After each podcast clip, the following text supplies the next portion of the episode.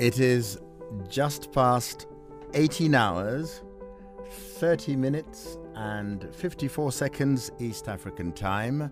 Time for John Sibi Okumu on Wednesday. This being Wednesday, the 30th of November 2022. Hamjambo na karibuni. Hello and welcome. Now, the predictable association of ideas with climate change, scourge of our times, is with extreme changes in weather patterns leading to floods, drought, and the catastrophic like. But would you make a direct link between climate change and health? Did you know, for example, that every day here in Kenya there are about 10,000 new cases of malaria, and that about 30 people of die of malaria in Kenya every day. And all these linkages have everything to do with climate change, as will doubtless be elaborated in our conversation with Daktari X, our mystery guest in this edition. But first of all, let her hear what some people have said in response to the question Does climate change have anything to do with your general health? The heat waves, when they increase, they can cause um, dangerous diseases to us, like getting flus. Um, I also think like things like flooding can cause um, waterborne diseases to us human beings. Most of the times I get dehydrated, and that means I have to increase the intake of water that I'm taking. I've had flu for two weeks, and uh, so I've not been leaving the house, and I feel like my mental health is kind of being affected. There is increased levels of uh, climate issues uh, surrounding us, and they're impacting us directly, whether it be our food, our health, uh, diseases. All of these are really much impacted by our behavior uh, as human beings. Well, Daktari, I don't know. It seems to me, uh, it seems to me that maybe uh, our respondents were sort of coached into their answers because they've taken away half my show. But uh, would you have anything to add to what they've just said? Um, of course, I have uh, something to add on to it, and I think um, from their responses, it's clear that um, people know that there's there's there's climate change, and they're beginning to associate some of the things they are seeing about their health to these changes in um, what's happening with our climate. And so, in addition to what they've already said, so um, I had somebody say that they, they get very dehydrated because of the rising temperatures and they're forced to take more and more water. You know that dehydration in itself poses a health risk to an individual's health, not just because you'll need more water, but also because a lot of, um, you know, like the human body is 70% water. And so the more you get dehydrated, the more um, water you keep losing, and that starts affecting your health system. Um, I had somebody mention about, you know, like the heat um, heat waves causing an increase in respiratory illnesses. Uh, that's very true because we know that with climate change comes uh, air pollution. And air pollution, of course, will affect your respiratory syst- uh, system. And we have been seeing an increasing case, uh, increasing cases of pneumonia resulting from the uh, pollution in the atmosphere. We know that with climate change, the, the, the, the rays of the sun hit directly on the earth. The ozone layer, you know, that layer that protects um, the earth from the direct uh, rays of the sun, they're now hitting directly and, you know, affecting our skins and causing some cancers. And we are seeing an increase in the number of skin cancers as a result of the direct um, uh, sun's rays hitting our skins and uh, um, somebody one of the one of them also st- t- talked about uh, waterborne diseases. You know, when we have flooding, um, we see that uh, the bacteria um, the, the, the temperatures rise, there's a lot of water that just provides a very good environment for some of the bacteria and viruses to, to thrive. And then these eventually end up affecting the human beings who live, uh, who live in that area where uh, there floods. And so um, we've seen in places like uh, West Pokot, when they had a lot of flooding, we had a huge outbreak of cholera, which is a waterborne disease. We had a huge out, outbreak of typhoid fever as a result of that flooding. So you see how um, climate change actually affects and impacts human health. Somebody talked about mental health. Uh, that is very true. You you realize that with climate change, there's a lot of migration. People migrate from areas where they're having droughts. They migrate from areas where they're having um, floods, seeking you know places where uh, there's less of these impacts. But there's also a lot a lot of losses. There's loss of human life, loss of property, a lot of losses that are very traumatic, and you can directly link the trauma to you know cases of depression, increased cases of depression as a result of this trauma. So this is these are some of the ways that climate change directly impacts our health. Um, when you talk about vector-borne diseases, as you mentioned uh, at the opening of the show, we're seeing a lot of cases of malaria. And it's not just in areas where we were used to seeing malaria, like in the coastal regions and in places like, you know, Kisumu. Now we are seeing increased cases of malaria even in highland areas where the, the, the climate or the weather never used to be favorable. Um, for the mosquitoes to thrive. But now we are seeing as the temperatures are rising and we are getting, you know, unpredictable rainfall, uh, providing very, very, very good environments for some of them, uh, like for the mosquitoes to breed, to spread. And so we get increased cases of malaria. We are seeing more people dying because malaria also has to do, like, um, uh, your recovery from malaria also has to do with your immunity. So uh, people who grew up in areas where they used to get malaria have more immunity towards the disease. Unlike people who live in highland cold places previously, they, they have a low immunity. And so they are not able to fight off malaria. And so we see an increasing number of deaths from malaria as a result of the changing weather patterns, what we call climate change. Dr. I'd like to come back to you. I think I think we can blaming climate change for the state of the world now. Is it a bit extreme? Explain to me, the layperson. We're told that there's an increase of something like 1.5% in the heat, 1.5% of 100. And we're told, as a result of these conferences that are had, of which more later, that even if we brought it down by 0.2%, things would be fine.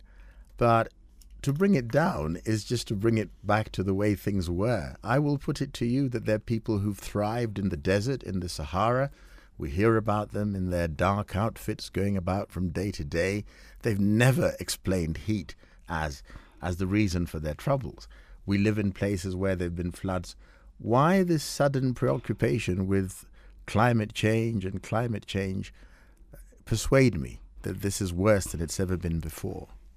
Okay, um, that's quite interesting, but I'm going to try to explain why it's very important for us to understand uh, climate change as an actual uh, public health crisis.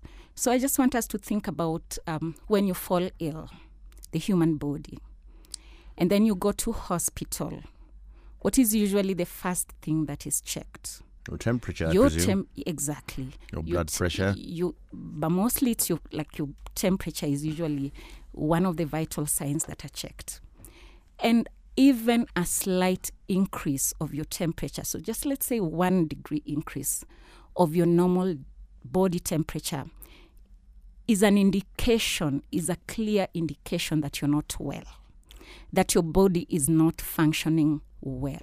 It means that you're sick. It means that things are not working right in your body. It means that you need an intervention. You need to be treated so that your body can go back to working right and then continue sustaining you. So let's talk about our earth and why those temperature increases are very important for us. We have regions of the earth where the low temperatures actually sustain life forms in those areas. They, those temperatures, as low as they are, actually, you know, prevent flooding from taking place. And then we have areas, what you refer as in the desert, where, you know, people have lived with these high temperatures. People have done all this. But let's give it that global, the planet perspective. This is our earth. This is our home. This is like your body that carries you. Every part of the body has to be functioning right for you to be considered healthy. So, an increase in the temperature of the earth, even just by one degree, means that your body is getting hot. The planet is getting hot. It is not well. Where it was ice, sorry, it begins sorry, melting. Sorry, sorry, doctor. I, I, I, I like I like the explanation. It's a wonderful explanation. I'd like you to go back just before we take a break as to know what, how, why has it taken us this long to to become aware of it? Who's responsible? I mean, as a doctor, you have a foundation in scientific training, and you're saying we've sat by for the last 100 years, and oh my goodness, three years ago the temperature's gone up by one percent. Who's to blame? I mean, um, And, and I, I hear the, the industrial revolution, the coal mines, but we knew this was about to happen. I, I, I'm going to talk about who we are as human beings, our culture of com- consumerism, what drives us, our greed to amass wealth, our greed to have it all, not considering, you know, um, not being considerate of the of the of what holds us together, not being considerate of the ecosystem, our selfishness, not thinking as a whole not considering that what affects me here will affect you tomorrow. And and and to me I actually want to call out especially the rich nations. Especially countries that industrialized earlier than our poor countries in Africa. They recently congregated in Egypt, COP27, but we call them a conference of polluters. They're the reason why we are where we are today that while driving their need to industrialize, while driving their re- need to get rich and have everything, they forgot, or rather chose to forg- forget intentionally, how this was impacting the um, impacting our climate and impacting our livelihoods. We consider ourselves to be in the downstream of this entire crisis. When you look at our carbon foot, our carbon print within this continent, within this, this country, and we compare with these rich countries, we have contributed very little towards this. And this can begin to explain to you why we never thought it as an issue. Because we, want, we were not messing up. We were not releasing emissions into the air. We were not engaging in practices that were actually messing up the environment and causing temperatures to increase. This was happening upstream but we are bearing the brunt of it. And so we must talk about it and we must get on board in addressing this problem. Dr. I'm going to come back to you on that, um, but we'll take a break first of all.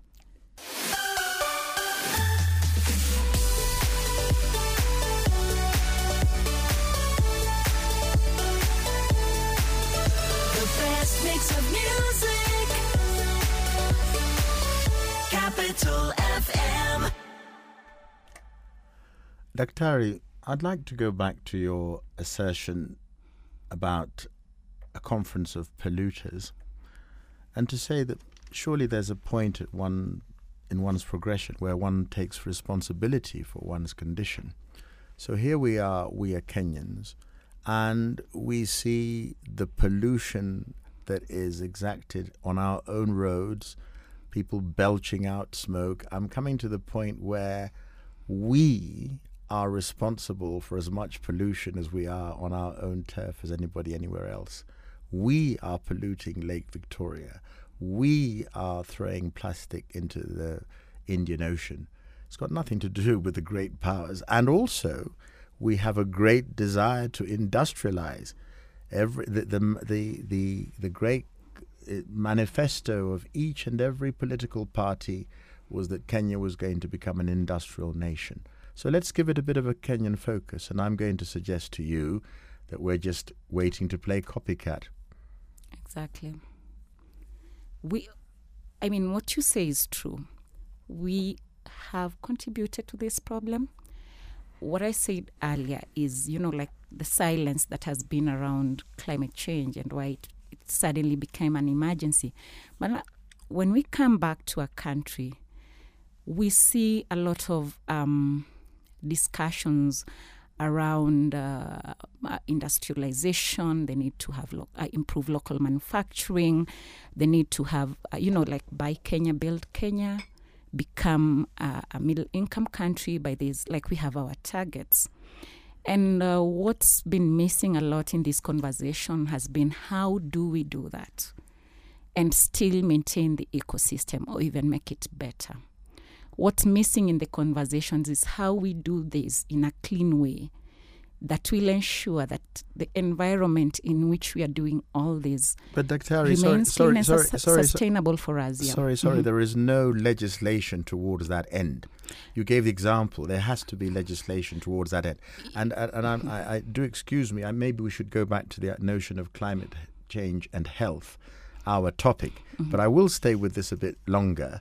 Uh, isn't there a call for legislation to ask people not to do certain things Exactly. that Uh, pollute the atmosphere? Just stop doing this, that, and the other. so I know that in the country we have the government and even previous governments have identified climate change, the need for mitigating, the need for adapting to climate change as a priority, has identified health as a priority area in terms of climate change mitigation and climate change adaptation. But it stops there identifying, listing it as a priority. But there's actually no health national adaptation plans around, you know, climate change issues. We do not have legislation that directly addresses the impacts of climate change towards our health and even the contributors towards you know these negative health impacts that is lacking in our policies that is lacking in our legislation and i agree with you that there's need for us to have legislation around these issues And we took a delegation to COP27. So I'm asking you, uh, as somebody who knows more about this than I do, were, were there any great um, declarations made making the linkage between climate health, change and health? Were there? yes. Th- there were declarations. We need to like realize let's talk about cop 26 cop 25 there have been declarations and that's why we call these these are just mere conferences of polluters. They're just looking at ways of you know keep talking about this issue there were declarations. Actually who released for the first time i think an actual information site where you can get information that links climate change to the negative health impacts. We saw countries committing as they did in cop26 as they did in COP22, committing to addressing climate change issues and still listing health as a priority. But there was nothing direct, including the government of Kenya, towards this matter. And I can confidently say that globally we have maybe two or three countries like Argentina and I think Malaysia recently that developed health national adaptation plans that you know centers health in this climate change you know plans of mitigating and adapting to it but kenya is yet to get there this country is yet to develop that Right. and so we are still far behind despite you know being one of those countries that is directly suffering the negative impacts of climate change on our health Well, Daktari, again, the, the the aim of our little discussions every week is this idea of civic education is to draw in the mwananchi into the discussion and maybe to think about a topic that they hadn't seen in quite the same light.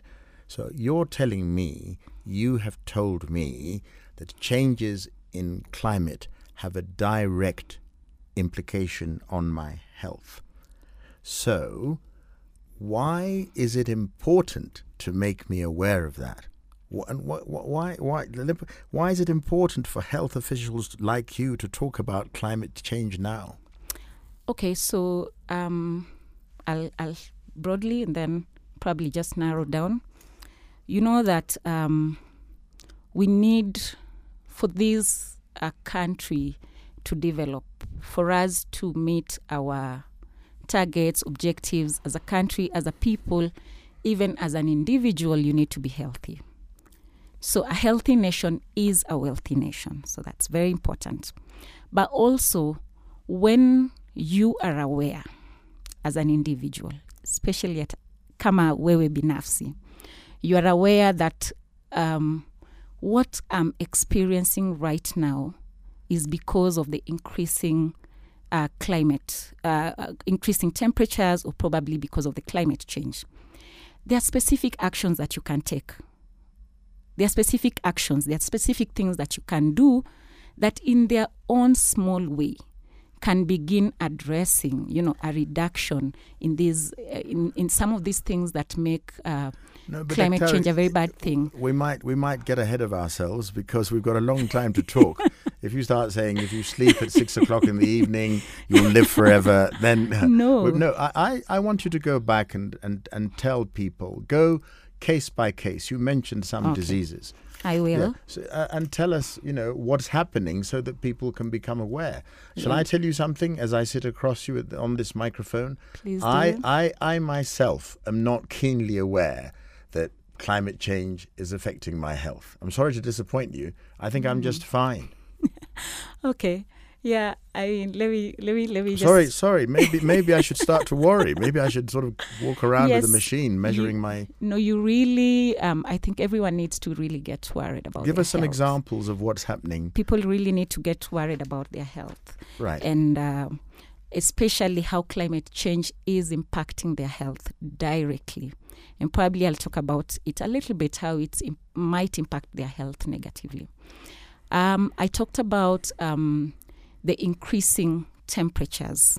You know, when you expose yourself to very high temperatures, then you begin getting dehydrated.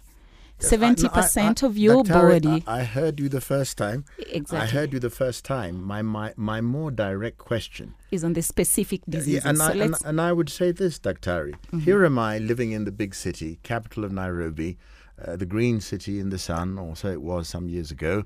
Um, and, and then we go back to the village. You know, I, I always draw this image of uh, traveling up country where the air is fresh. We've got away from the hustle and the bustle. Everybody's going to be heading home squared, shags for Christmas. And you're trying to tell me, oh my goodness, don't head for shags just this Christmas because of this horrible thing called climate change. I don't believe you. Okay. Um, probably I'll tell you why you need to be careful um, heading to shags mm. and thinking that, you know, the air is fresh, everything is clean, everything is taken care of. And so I'm not going to be exposed to certain things which I'm exposed to in the cities. Okay. So let's look at our rural setting and how it's set up and how people go about doing their things. And I'll just talk about waste disposal and how we handle our waste from the human body. Um, well, uh, we've got um, three minutes for one example before we take a break. okay, so, yeah, three minutes for people one openly, example. yes, people openly defecate. Mm. Um, some of the toilets are very shallow. And when it rains, you know, it just gets carried away or washed away. So when we have higher temperatures than normal, when we have rainfall at the same time, these are favorable conditions for some bacteria, for some viruses to thrive in. And so when you have all these high temperatures, you get these bacteria surviving, getting washed into our water systems, into the rivers, and then you go take that water and drink it. That's how you expose yourself to diseases like cholera. That's why we we've we've seen a huge increase outbreak of cholera in more than 27 counties in this country because the temperature is favorable. The, the cholera, the, vibri- the the bacteria can now survive. It can now spread into our water. And then we can drink it. And think about what I talked about dehydration. I know you said this, but it makes you drink a lot of water. But the water that you're drinking, are you sure it's treated? It's that contaminated water you're going to again drink. And so your risk of getting, you know, cholera also goes up. And that's why we're having more and more diarrheal um, diseases. Um, and we're having cholera outbreaks, not just where we used to see them in, in you know, in crowded slums. Now we are even seeing outbreaks of cholera in our rural settings where we thought the environment was clean. Thank you for that example. I'm going to ask for more, but for now, we'll take another break.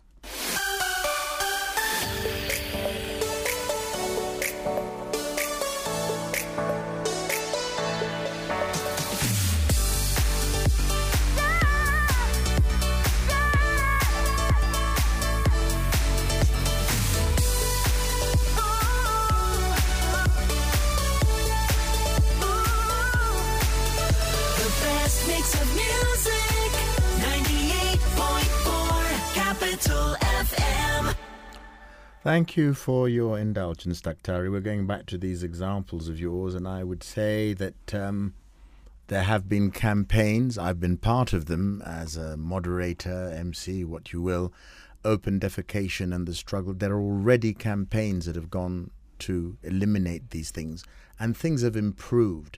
Every family up country is building in stone, Western style housing. Everything to be imitative of the West is on the rise. So you're saying that maybe the accusation here is that for us here in Kenya, climate change is going to be too expensive to fix. Because if we're on the level of the pit latrine, I just can't afford to build a proper one.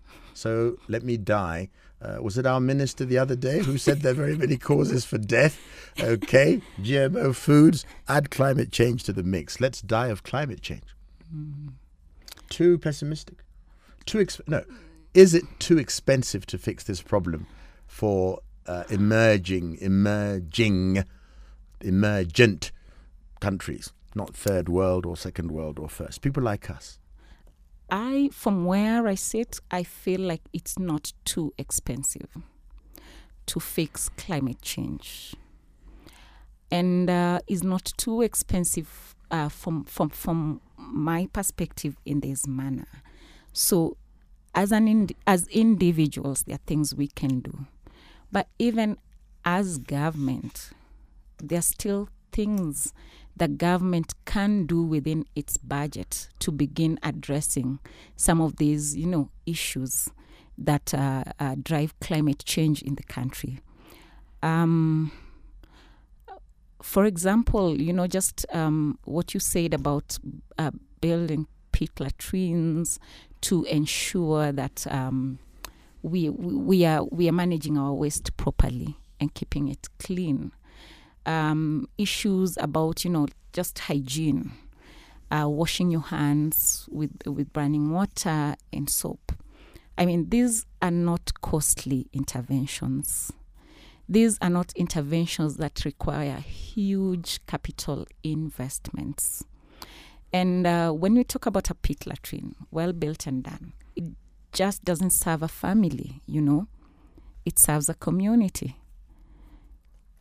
Strategically positioned, and we, we, we begin to look at comparing the cost of managing diseases that we get as a result of climate change vis-a-vis what it costs us to build those pit latrines, what it costs us to have clean running water, what it costs us to put in place, you know, like drain stagnant water.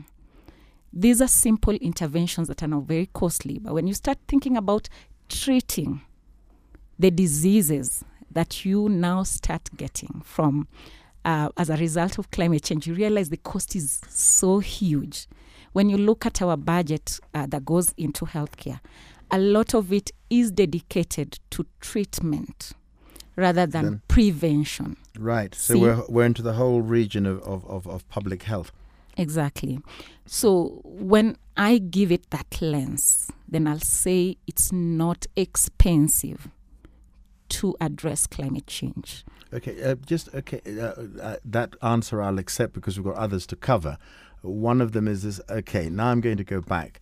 I, I, a point of clarification, my dear friends, the animals. Uh, I think you mentioned them in passing, Yes, I did. uh, and said, you know, we want. We've had people here talking about wildlife conservation and the importance of animals in our lives.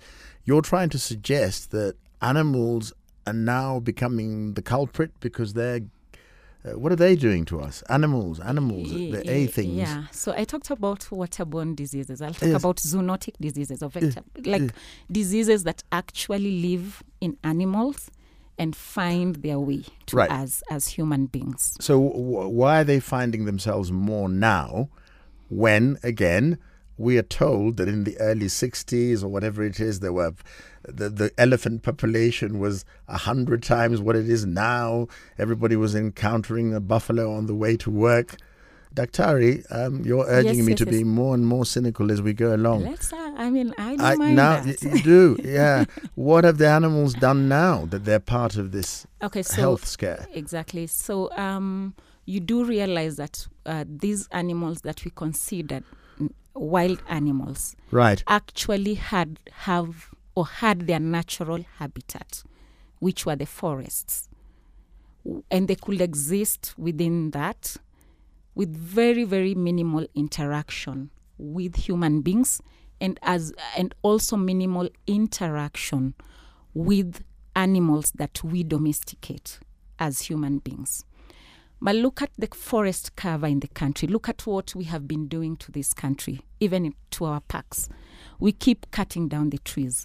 We keep clearing these forests. Uh, Yeah, we cut them forest- down, and then we also declare that we are going to get some new ones from, you know, the Philippines or something already grown. Ex- so exactly, yeah, we, but, we but we read are the papers. Opening, yes, yes, but we are opening then up the Yes. interface between human beings and these animals. It's Right. getting smaller, but these animals are hosts to some viruses and some bacteria right. As that re- do not affect them. as we remember with the outbreak of HIV/AIDS, Yes. wasn't there the whole thing? And Africa was the great culprit because these Ex- horrendous. Exactly. yeah, right. And you look at COVID. Mm. So we are we are reducing that interface between ourselves, human beings, and the animals.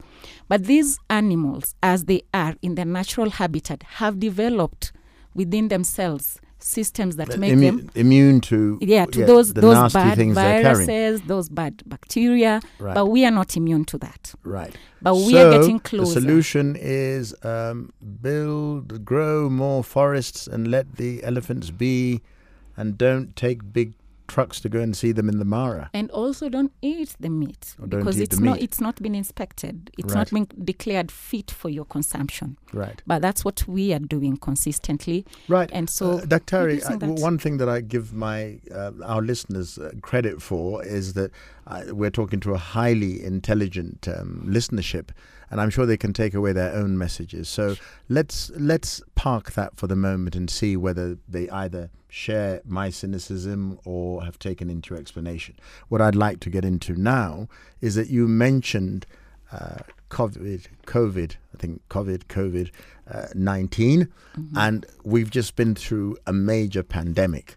So the trick question to ask is uh, Is there fear of more to come? But before we go for, the, for that, again, as a mwananchi, tulikuwa hapo tukasema "Ah, covid iko kila mtu avae sijui nini whatever the kiswahili was for mask. Then there was a declaration uh, that it's all over. It's finished. And now here we are allowed to zoom around without our masks on and yet people are still catching covid and still dying of covid. So you know you can guess the question that i'm going to ask you now. How can something that is so bad just suddenly disappear and in its place you're trying to imagine something else that's going to take over? Thank you. Thank you for bringing that up. And i think it is my responsibility as a health professional to first of all just make it very clear that covid did not disappear. Covid haikupotea iko wapi? Covid bado iko na sisi. Mm-hmm. the way that covid spreads it still spreads the same way. Exactly. But kwa nini tuliambiwa tutoe mask? Ni kwa sababu um, saa hizi covid what we call community transmission imeingia unaweza spread. It had spread to the community. Ikuwa ati mtu mmoja akiwa nayo tunaweza tukavaa mask sisi wote na tukazuiliwa kupata. Ilikuwa imeshaingia kwa community na sasa kila mtu amekuwa exposed kwa hiyo um, covid. Kwa hivyo njia ambayo imebaki ya sisi kujizuilia uh, around this covid is to get vaccinated. So we are where it is slowly becoming stable like kama vile ambavyo tulikubali hiv iko kama vile ambavyo tulikubali malaria iko because at some point malaria was a pandemic. Kama vile ambavyo tuli, tumekubali magonjwa mengi measles polio hizi zote. Kuna wakati zilikuwa pandemics.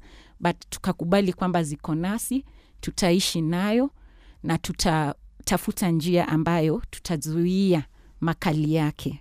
Kwa Okay. hivyo covid imefika tunaelekea hapo mali ambapo tunakubali covid is with us. Okay. and so we just need to look at strategies. And the strategy is vaccination that will make me in as much as i'm exposed to it and i get infected with it it doesn't kill me So in in in our conversation, I don't know, was COVID also part of the climate change agenda? yes yes yes and there have been so many studies Right. that are actually clearly indicating that climate change has been a driver uh, for the emergence and thriving of coronaviruses, COVID 19 being one of them.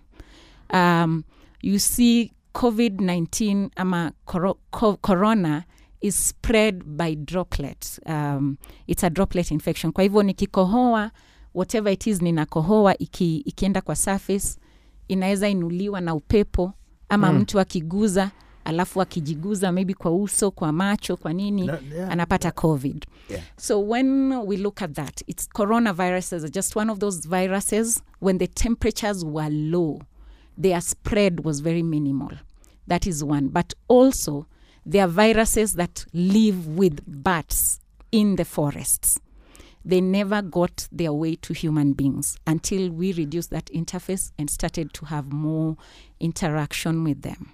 So, scientists have looked and researchers have looked at pandemics in the last 400 years that human beings have been around. And 400 years ago, you could live up to uh, 100 years and never experience a pandemic. But right now, it is predicted that as you live, you have a 38% chance of experiencing more than two pandemics in your life, lifetime.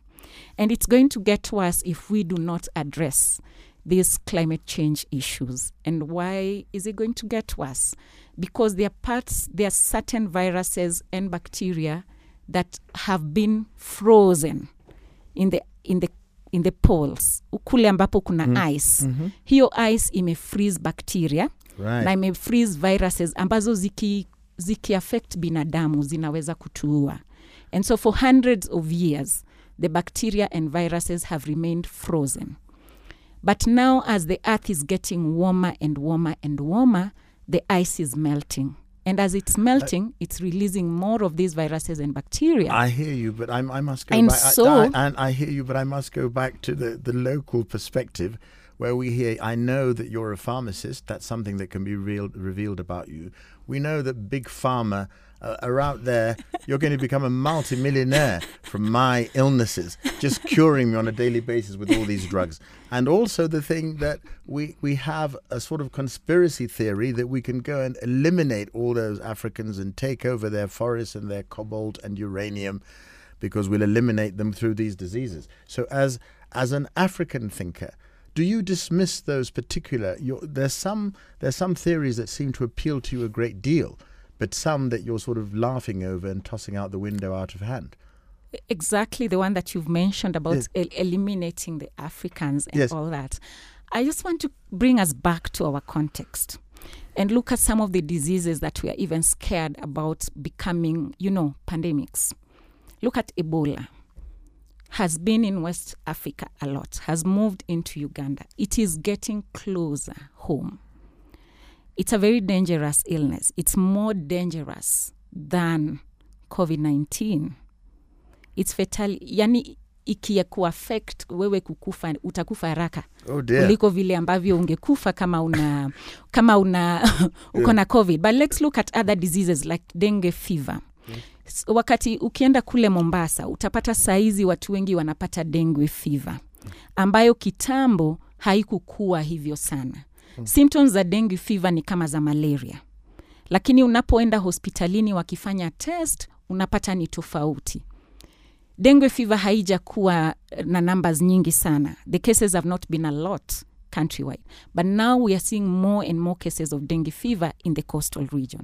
If this disease keeps spreading and getting closer and closer into the rest of the country then we are looking at a at an outbreak an actual outbreak of dengue fever you talk about rift valley fever you talk about chikungunya virus hizi zote ni ambazo ziko hapa afrika na vile temperature zina increase ndio vile hizi magonjwa pia zinazidi kuingia na kutupata zaidi kwa hivyo si about kutaka kumaliza waafrika Okay, I'm, I'm glad that I'm safe. And with that promising note, we'll take our last break, Daktari. Thank you.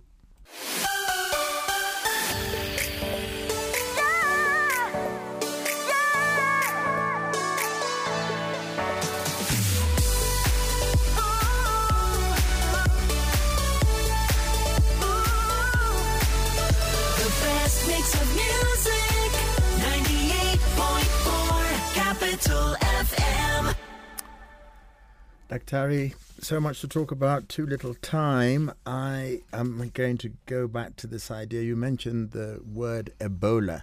Uh, we are neighbors, a community. Now, as we speak, we're hearing about an outbreak of Ebola in Uganda, a neighboring country. Now, the world is going to become a big health. I'm talking about global health versus national health. Health, rather. Should we Kenyans sit back and say, oh my goodness, it's all happening across the border, it doesn't concern us? And the question that's going to follow what can we do to min- mitigate these threats as a world community? yeah I, I like that you talked about national health and global health because i am health justice advocate and uh, issues health should not be nationalized we saw how that was very dangerous when we were facing the pande- the covid-19 pandemic and the rich countries chose to you know keep all the vaccines to themselves and only release a little to the poor countries. But yet the covid situation is still present both in the rich and, and, and poor countries. So they did not solve anything. So but anyway i i mean ebola in uganda is ebola in kenya the world has become a global village.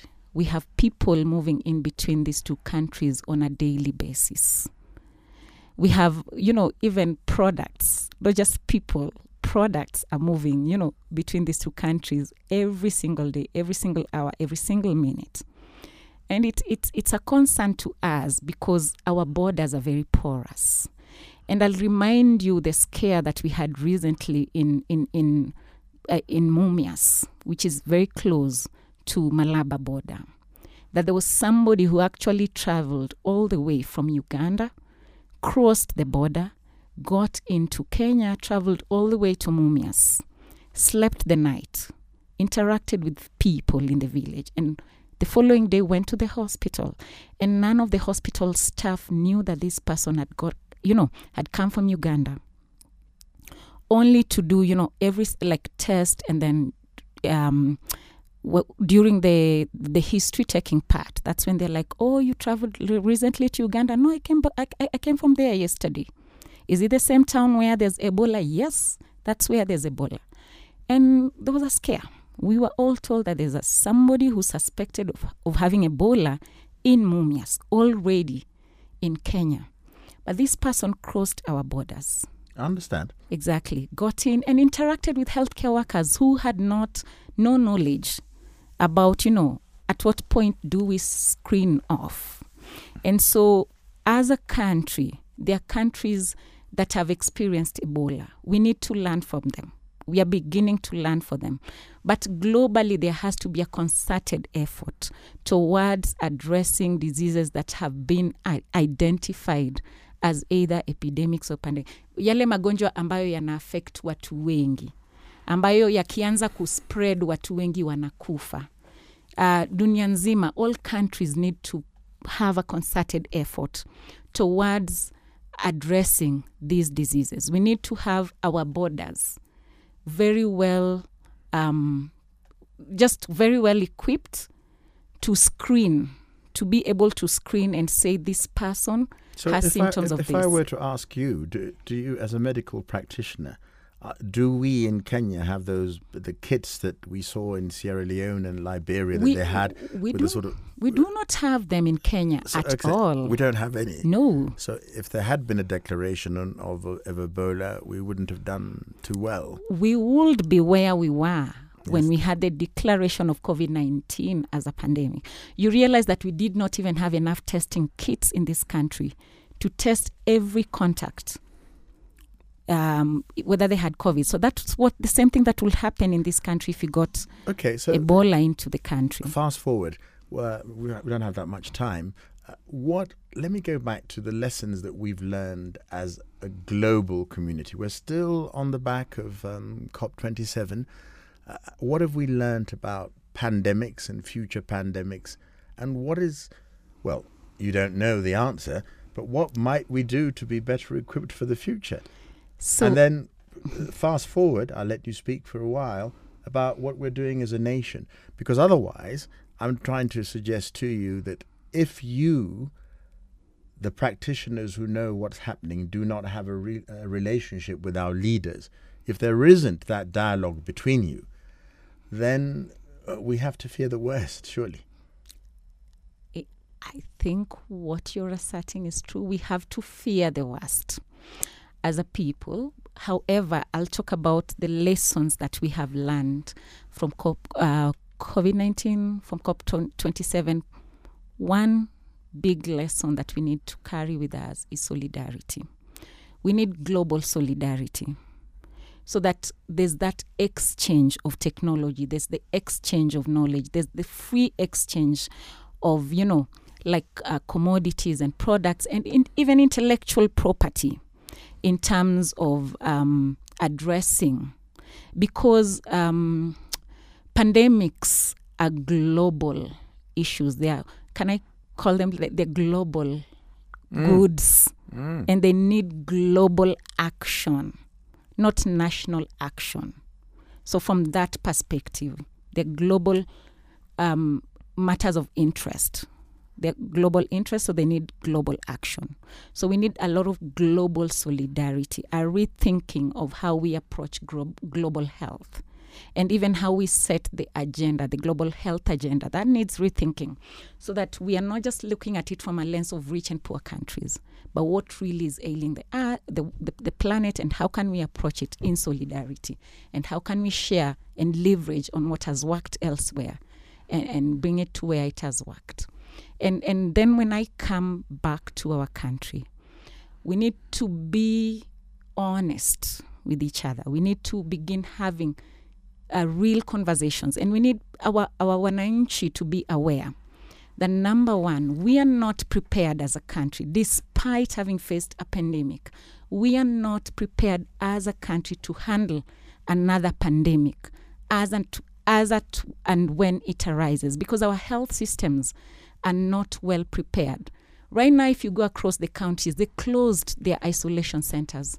They closed all the treatment centers that they had set up to treat COVID 19. But what happens if you, get, if you have an outbreak right now? Are we going to still run around and begin opening them up and addressing all these issues? So we need well, to we get sort serious. of went, we went there earlier by saying perhaps it's too expensive to fix. We just can't afford it as a country to keep permanent sort of guard over the next pandemic. it's not true though that's not true we are able to send our our police to DR Congo we are able to send them to Somalia. We're not able to set up treatment centers for our own health. That is not too expensive. I still insist it's too expensive to buy those things we had to buy as a country when we had the pandemic. It's too expensive to avail masks and everything even to the environment. You realize that even the way we were disposing the masks in itself was an environmental hazard. We don't need to get there. We just need to get it right from prevention all the way to treatment. We just need to dedicate more resources to healthcare and fund our public healthcare systems better. And then we will see a health system that is responsive at all times, irrespective of whether it's a pandemic ama kama umeenda tu hospitalini kwa sababu ya kichwa kuuma. We will be ready to address any of these pandemics, any of these diseases moving forward. But we also need uh, wananchi who are informed and who are educated because we all need to be aware all the time yale magonjwa ambayo and, and that's why I keep on saying that we are going to face so many pandemics ahead of us. Antibiotics resistance, that's a pandemic that we are going to face very soon when we no longer have any antibiotics that can work for us. But as a people, we need to start talking about these things. We need to be aware, and then we need to m- begin making certain demands of the leaders that we have uh, elected to prioritize putting, you know, setting up these health systems. But what can we do at our own personal level about some of these issues? During COVID 19, we all were washing our hands. We were all using soap and water to wash our hands at every turn. But immediately, the mitigation measures were lifted. Nitasema tena, hawakusema COVID imeisha. Those measures were lifted to allow us to go back to our normal lives and, you know, to live. We forgot about washing our hands with soap and water. We forgot about all these things, but let's go back to them. Let's do it. Clean water, handle our food properly, uh, dispose our waste properly, and we'll be fine. This is a good time to ask you what is your name? Okay, today you've been speaking to Dr. Mercy Nabwire. Right? Dr. Mercy Nabwire is the National Treasurer of the Kenya Medical Practitioners, Pharmacists and Dentists Union. We usually just call it the Doctors Union. Right. I'm going to ask you one one minute question. Uh, we don't have enough doctors, we don't have enough nurses, but you people, you people, you keep on going on strike and you come and talk to us about health. Why do you do what you do if you're that concerned about the well being of society? we keep on going on strike not because we we want to bring to the attention of Kenyans the gaps in our health systems and we want them to see that there's need to address these gaps. I like that you say we don't have enough doctors, we don't have enough nurses, but you forget to say we don't have medicines in our hospitals, we don't have enough equipment in our hospitals, we do not even have enough hospitals in this country. But our health budget is consistently reducing every year. Yes, so that is why we go to the streets. That is why we call on Kenyans to join us every time we are in the streets and we are saying haki yetu. Haki yetu ni afya yetu na afya ya kila Mkenya. Uh, may the struggle continue is all I can say. It's uh, 19 hours, 28 minutes, and 46 seconds. Time to stop there. Do continue to give us feedback, hopefully positive and reassuring, on the Twitter handle at Capital FM Kenya or drop us a text or WhatsApp message on 0701 984 984. I've been talking to Dr. Mercy Nabwire, herself a clinical pharmacist and also National Treasurer of the Kenya Medical Practitioners, Pharmacists and Dentists Union. And you've been listening to John Sibi-Okumu on Wednesday. Thank you so very much for doing that again, and until next time.